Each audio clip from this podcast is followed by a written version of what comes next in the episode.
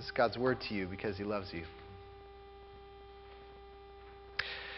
I've applied all these things to myself and Apollos for your benefit, brothers, that you may learn by us not to go beyond what is written, that none of you may be puffed up in favor of one against another. For who sees anything different in you? What do you have that you did not receive? And if then you received it, why do you boast as if you did not receive it? Already you have all you want. Already you have become rich. Without us you have become kings. And would that you did reign, so that we might share the rule with you. For I think that God has exhibited us apostles as last of all, like men sentenced to death, because we've become a spectacle to the world, to angels, and to men. We are fools for Christ's sake, but you are wise in Christ. We are weak, but you are strong. You are held in honor, but we in dis- disrepute. To the present hour, we hunger and thirst. We are poorly dressed and buffeted and homeless, and we labor working with our own hands. When reviled, we bless. When persecuted, we endure. When slandered, we entreat. We have become and are still like the scum of the world, the refuse of all things. I do not write these things to make you ashamed but to admonish you as my beloved children. For though you have countless guides in Christ, you do not have many fathers. For I became your father in Christ Jesus through the gospel. I urge you then, be imitators of me. Let's pray together. Lord, we thank you for the uh, challenge of uh, this passage and uh, of your word, that your word is always unsettling and challenging to us. And yet, while your word gives us challenge, it also gives us uh, the grace, the promises, um, the hope uh, for us to face those challenges and that we might um, be transformed and conformed uh, into the image of Christ. We, I pray that you would use your word now to transform us, to change our hearts, to draw us to you. And so we ask for your Spirit now to guide us into all truth as we study your word, that your word may study us as well. And we ask this in Jesus' name. Amen. So, uh, over the last three weeks, we've been kind of in the, this ending part of 1 Corinthians. Uh, we've been in kind of a mini series where two weeks ago, we talked about the topic of self deception. Last week, we talked about the topic of self forgetfulness. And this week, we're talking about the topic of self denial. So they're all kind of three things that kind of are alike in that they all sound like learning to kind of ignore ourselves but obviously, they're very different, right? Because self deception means we're ignoring ourselves because we're blind to flaws that we have and character flaws that are happening to us that we're not aware of and not dealing with and facing. And yet, uh, what we looked at last week is that you would think that because self deception is such a problem for us, you would think that means that healthy life looks like we're taking long, hard looks at us and being very introspective and thinking a lot about what's happening in our hearts. But actually, we looked at last week, it says a healthy life with God doesn't look like looking at ourselves and analyzing our souls all the time. It looks like opening our eyes to who God is and, and to uh, the beauties of His promises in the gospel, looking at beholding Christ, beholding His world, beholding people, and opening our eyes and not looking inward but looking outward. But this week, what we're going to look at is how the gift of self forgetfulness actually leads us one step further into the freedom of self denial that um, the freedom to actually deny ourselves our deepest desires for the sake of God and for the sake of others. And, uh, you know, this, this morning, we're, uh, this passage that we're looking at is one of Paul's most emotional kind of appeals in all of his letters to any of the churches. You know, Paul's writing to a church that he planted. Uh, he was their pastor for a year and a half, and he's writing an emotional appeal to them about his ministry. You know, they've kind of turned away from him, and they're being critical of him. And what he says, the thing he says that marks his uh, whole ministry, the thing, his life among them, was the character of Christ, the character of the cross, of sacrificial love, of self denial. He said, This is how I lived among you, self denial. And he gives us this beautiful account that we just read of, of his, uh, of his self denial.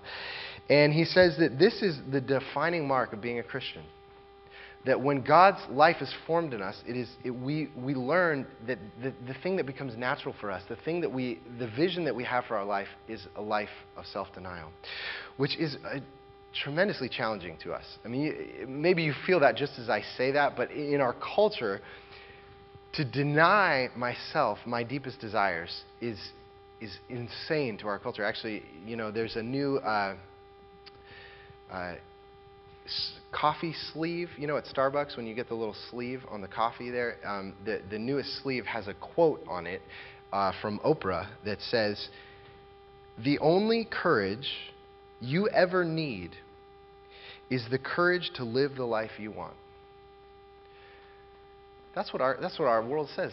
This is the most courageous, the most, your life alive means to have the courage to pursue your deepest desires. And actually, what's incredibly odd is that the Bible says the exact opposite thing.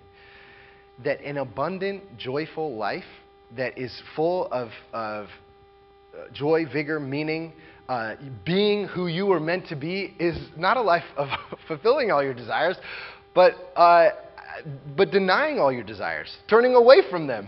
It's actually the exact opposite in that uh, actually the Bible says you will have joy and satisfaction and fulfillment only in that. And actually, I saw I was on Facebook and someone had taken one of these sleeves and crossed off one of the words and they changed it so that it says, "The only courage you ever need is the courage to sacrifice the life that you want."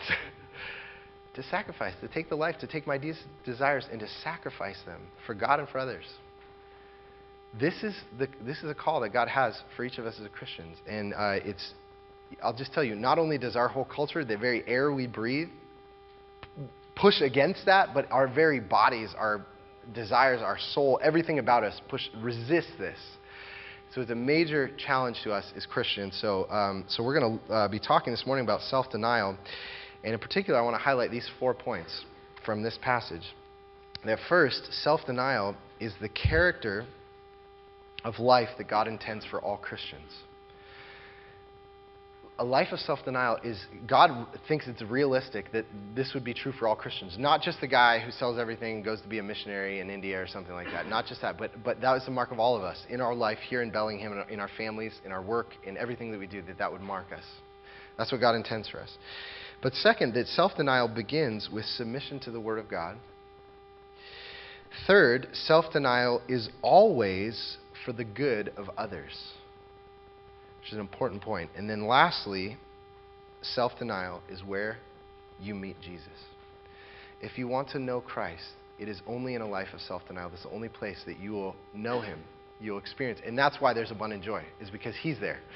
And that's why there is vitality. There is, my life has meaning and purpose. It is a vision of a good life, is because in self denial, that's where Jesus is. Okay? So this, this, is what we're talking about this morning.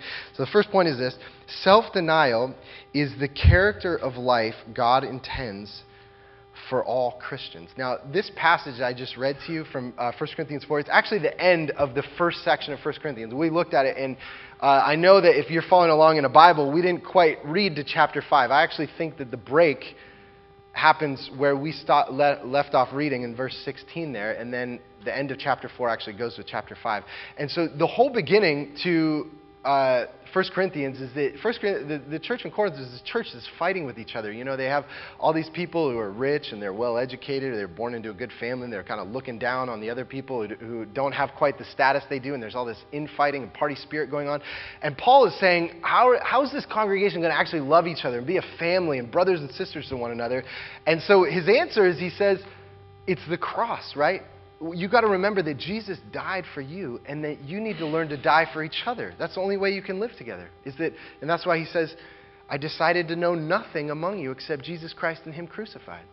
That, that defined my theology, but also defined my life with you. Is that Jesus died for me, so I'm going to die for you. Right? His life for mine, so my life for yours. And so, at the end of all this, Paul even talks about his own life and how his life was marked by the cross. And then this is, these are his closing words in this passage I just read. Look at verse 14.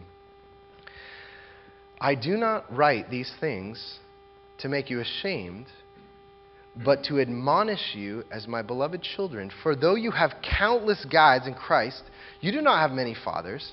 For I am your father in Christ Jesus through the gospel. And then listen to this I urge you then, be imitators of me. So, this whole description that he has of a life of self sacrifice, where he says, You guys are rich and I'm poor, and you're strong and I'm weak, and you're wise and I'm a fool, and all these things, where he's putting them above him. He says, That, that, marked my life, that should be the life of, mark the life of all Christians. That's the only way that we can live together in peace and in love. It's the only way. And, um, but one of the things that's important to know about a life of self denial does not mean that God wants you to have a miserable life. It's not, he's not saying righteous people have miserable lives and so you just need to embrace and suck it up and take your miserable life. That's actually not at all what, what the Bible is saying. Um, what the Bible is saying is that we all have a vision of what the good life is. Right? You have a vision, you have things in your mind. When you imagine, like, my life is going well, there's certain things that you picture and that you long for, right? And maybe there's a house, maybe there's a certain job, maybe there's certain relationships, maybe your family's in a certain place. And you say, This is what the good life is, this is the thing I'm longing for. And what the Bible is saying is actually um, the vision of a good life that is full of abundant joy are not those things. But it is life with Christ, and it is a life of self denial. And when you embrace this, you'll actually have true joy. It's totally paradoxical. And, and so when I say that this is the Bible's vision of a good life, I don't just mean that it's a good moral life, like you're going to be a good person if you deny it yourself. No, I mean it's a vision of the good life, the happy life.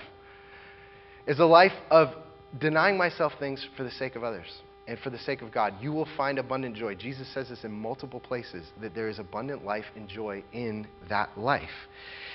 And, um, and so, one of the things that we have to realize is that for the people who do live that way, deny themselves things for the sake of others, it's not because they think this is what righteous people do.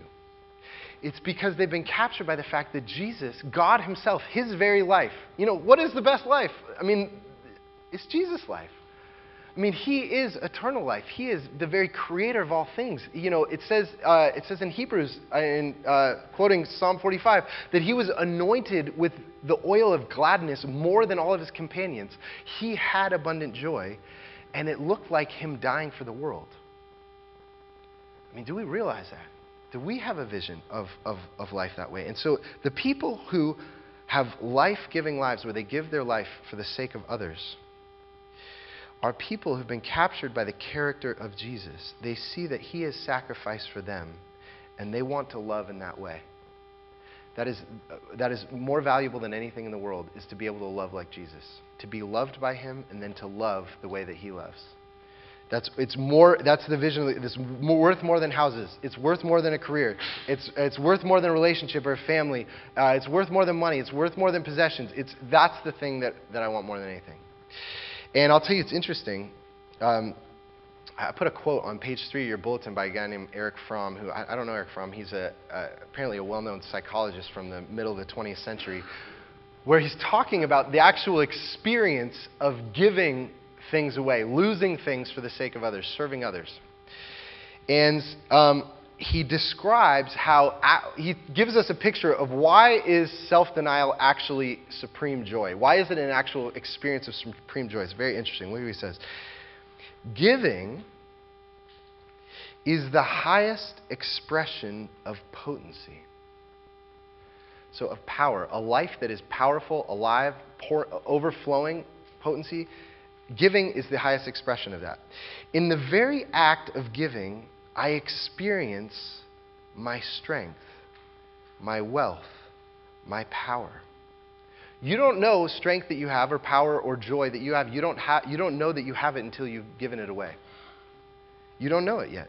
The experience of heightened vitality fills me with joy. So when you give yourself away and you find out, wow, I have abundant resources because I'm able to give myself away, you feel this exhilaration and joy. I experience myself as overflowing, spending, alive, hence as joyous. Giving is more joyous than receiving, not because it is deprivation, but because in the act of giving lies the expression of my aliveness. So the fact if you're a Christian, you have Christ in you. You have the Holy Spirit in you. He's living inside of you. And you don't know that until you give your life away. And then you realize, you know, gosh, I'm going to sacrifice this thing. There's so much risk in it. You know, for example, let's say, uh, you know, you're in a conflict with someone. and they've hurt you and they've wronged you. And you decide, you know what? I'm not going to name any of the things that they did wrong to me. I'm going to only name the things I've done wrong to them.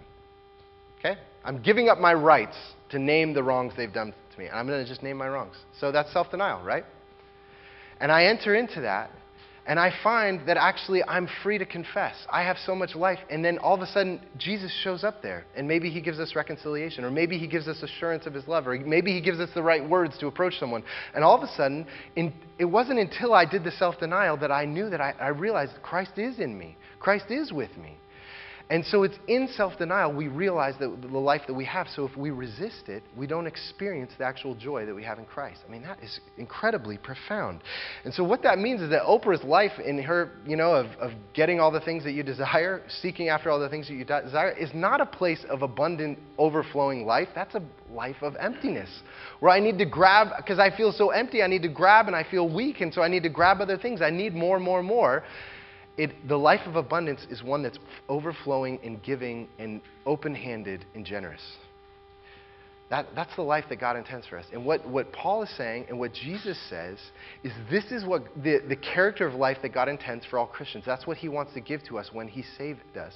That's what he wants to give us. And uh, uh, Jesus, of course, says this, and uh, Daniel quoted this in the confession this morning. Jesus says, If anyone would come after me, let him deny himself and take up his cross and follow me. For whoever would save his life will lose it, but whoever loses his life for my sake will find it. This is a promise that in denying yourself, you will find life in Jesus. You will find vitality. You will find abundant joy. Okay, it's a promise. It's amazing, paradoxical. So the question is, how does that happen? How do I become that kind of person that's like, wow, deny myself, deny my desires, you know, do the opposite of what Oprah said, not you know, seek after everything that I want, but to sacrifice everything? How do I do that? So, a few things we need to know about self denial, and this is our second point, is that self denial begins with submission to the Word of God.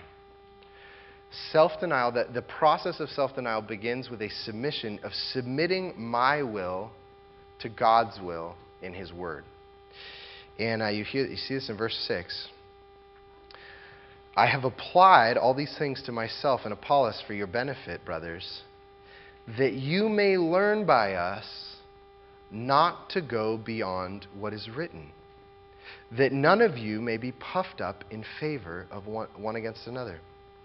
Well, Paul says re- part of the reason that the Corinthians are having problems is because they have placed themselves above the Word of God.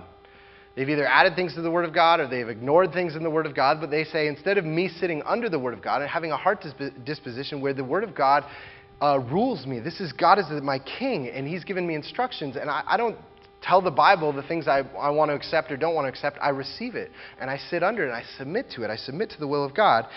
And this is the beginning of self denial is that I don't stand over the text, but it stands over me. It is the covenant document to guide my life. Now, I, I need to make an aside here that you know, there's actually two different ways to go beyond what is written, as Paul says, or you know, to kind of ignore the Bible, right? There's kind of an irreligious way. That's mo- what most of us think about. There's people who are not Christians who don't believe in the Bible, and they so they ignore it. They don't obey what it says. I don't even believe it, right? So that's kind of an irreligious way to go beyond what is written, and I'm going to follow my own ideas instead of the Bible.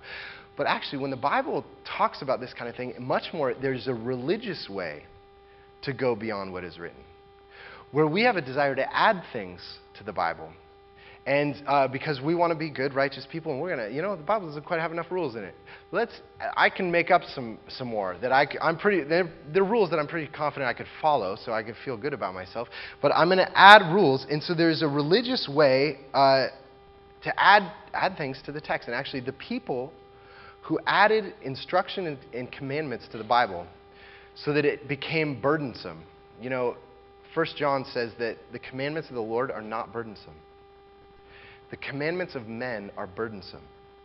And so when the Bible becomes burdensome, it's from religious people adding laws and things to the scriptures, and it becomes a burden.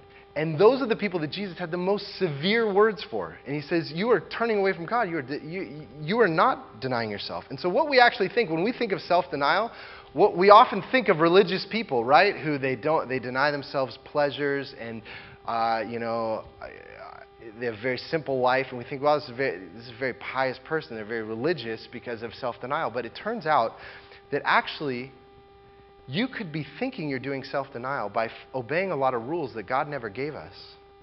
And you're actually indulging yourself because it's making you feel good about that I'm such a pious person and I'm such a, and I follow all these rules. And actually, that's self-serving. It's not self-denial. It's the opposite of self-denial. It's self-indulgent. And uh, and so Paul, and this was of course the Pharisees. This was their their classic mistake was they they piled on rules upon rules and added commandments to the Word of God, and they were avoiding their own hearts. But what self-denial looks like is a, a simple submission to God's will as it's revealed in the Word of God. And this is not burdensome. This is life and abundant joy. And we trust Him. And it's in trust that we submit ourselves to this, okay? And so what we do is we don't use God's Word to serve our purposes. The, God's Word uses us to serve God's purposes, okay? And so the beginning of how do, okay, how do I have a life of self denial? There's a heart disposition of surrender and submission to the things that God has instructed to me. And so that has to be a question Do I trust God enough to do that? That's a question for each one of us. Do I trust in God's goodness? That He is good enough, that the things He says to me are abundant joy in life? Do I trust Him? And that's really at the heart of, of the beginning of self denial. But the second thing is this, or actually, it's the third. So, self denial is something God intends for all Christians. And second, it begins by a, an act, a heart disposition of submission to God's word. But the third thing is this: is that self-denial is always for the good of others. Self-denial is always for the good of others, and um, you know this is kind of Paul's climax, climax at the end of these first four chapters of 1 Corinthians, where he's trying to get this congregation to love one another, and he just has this strong emotional appeal. And this is what he says in verse eight. He's talking to the Corinthians. He says, "Already." You have all you want. Already you have become rich.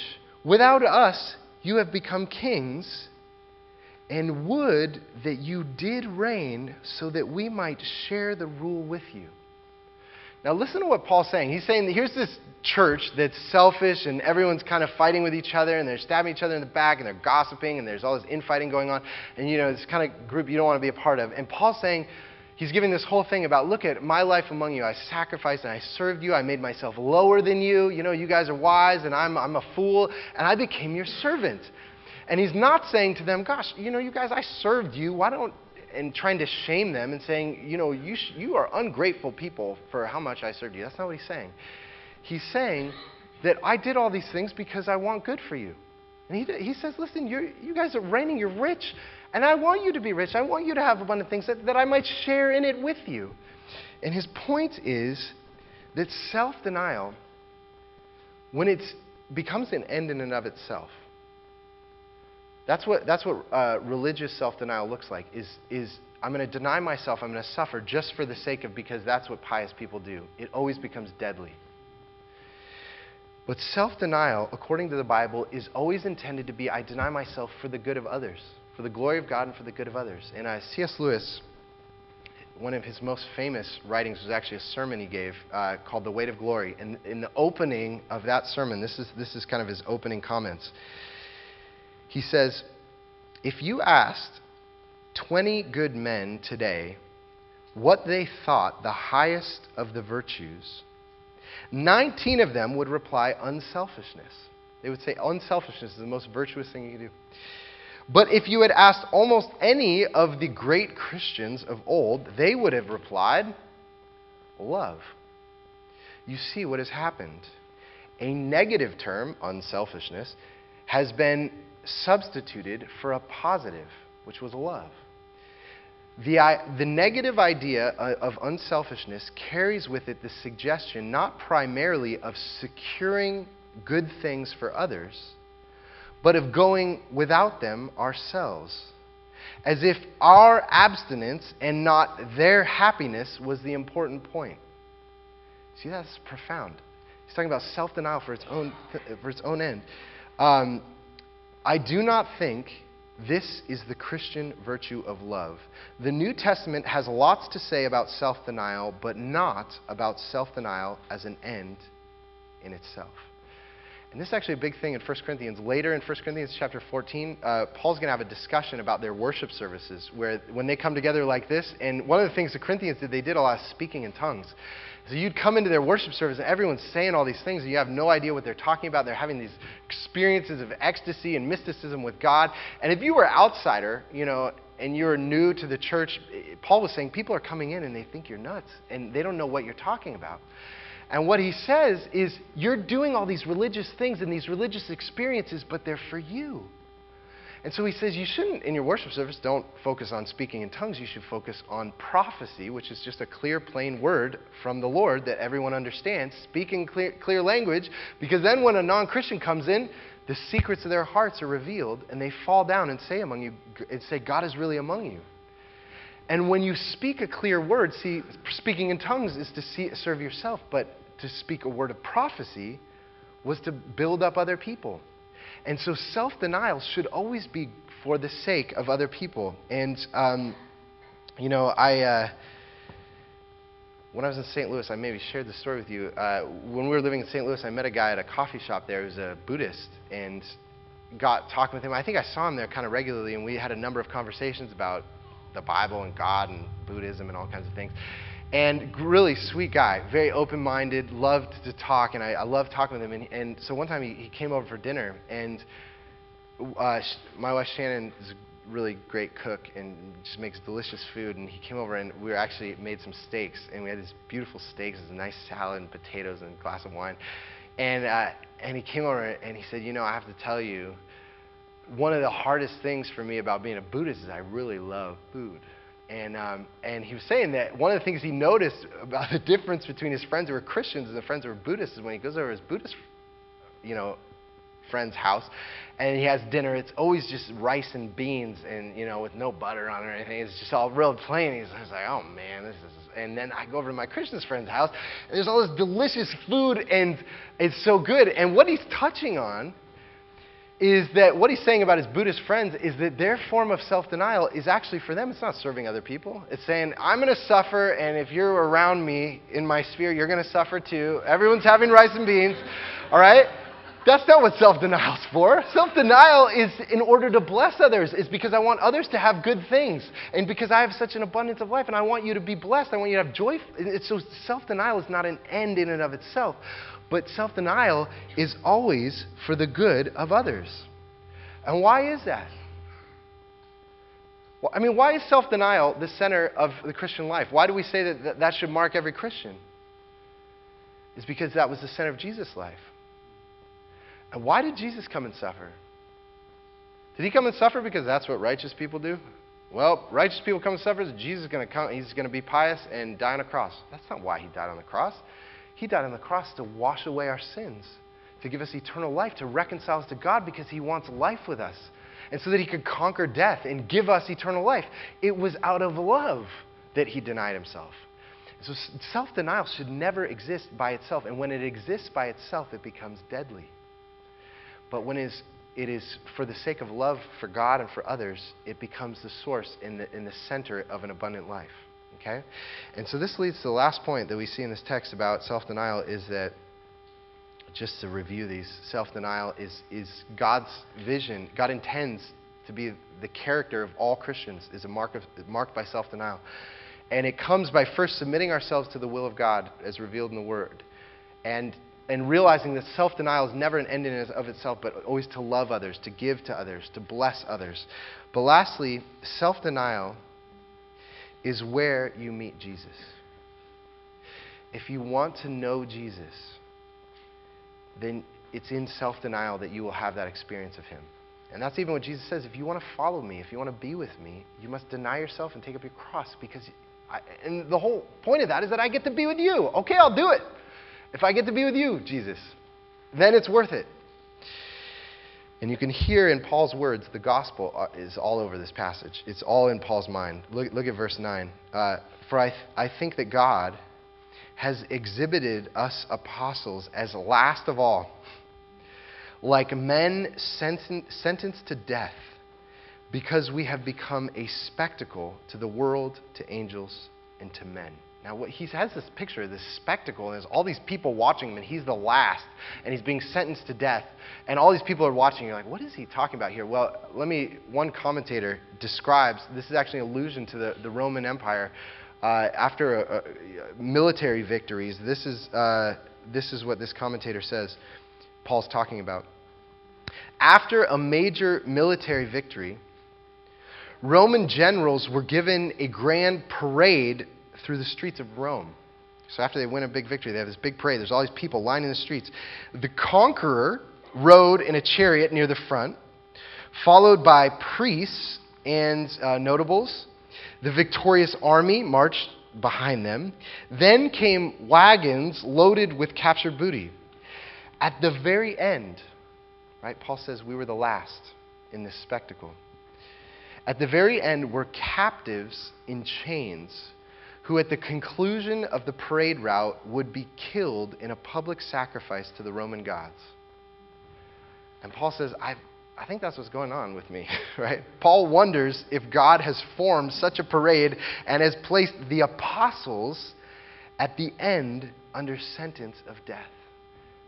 And he's saying, This is, this is the life that, that, that God has for me. And then he goes on. What else does he say? Verse 11 To the present hour we hunger and thirst.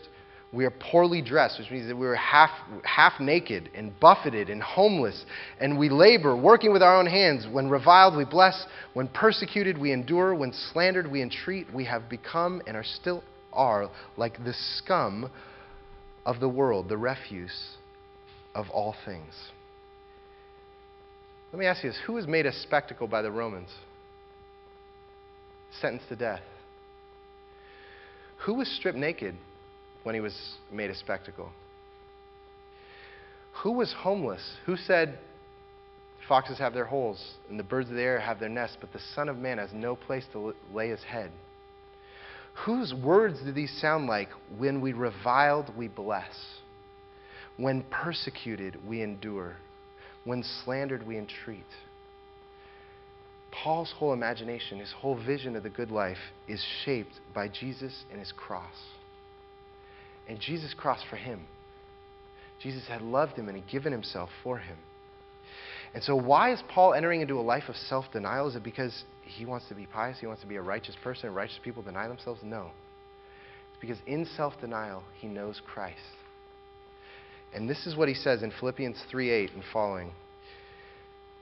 For his sake, I have suffered the loss of all things and count them as rubbish in order that I may gain Christ and be found in him, that I may know him and the power of his resurrection. And listen to this and may share in his sufferings, becoming like him in his death, that by any means possible I may attain to the resurrection from the dead.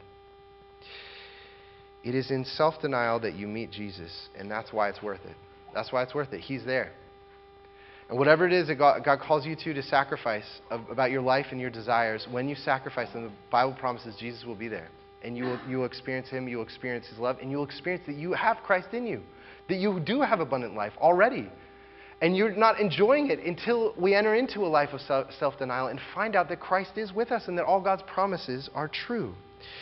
And so, let me just ask you this as we close What is your vision of the good life? What is your vision of the good life? Where is Jesus on that list? Let me just tell you all those other things, good blessings as they are, to make them the center of your picture of the good life will far abund- are, are not even close to the, the joy of knowing Christ and sharing in his life. And uh, we share in that life through self denial. So let's pray together. Our Lord, uh, we thank you for this word, uh, for the challenge of it, uh, the hope of it. And um, I pray there are going to be things, even, this week for us, where you call us in even small things to self denial, to deny our rights, to deny pleasures, for the good of others, for the love of others. I pray that you'd give us your spirit, that we would trust you to put your words into practice and to find indeed that you are in us, you are with us, and that we do share in your life. Show us this truth. Reveal it to us as a church that we might love and sacrifice for one another and that your name may be honored and glorified among us. We pray. In Christ's name, amen.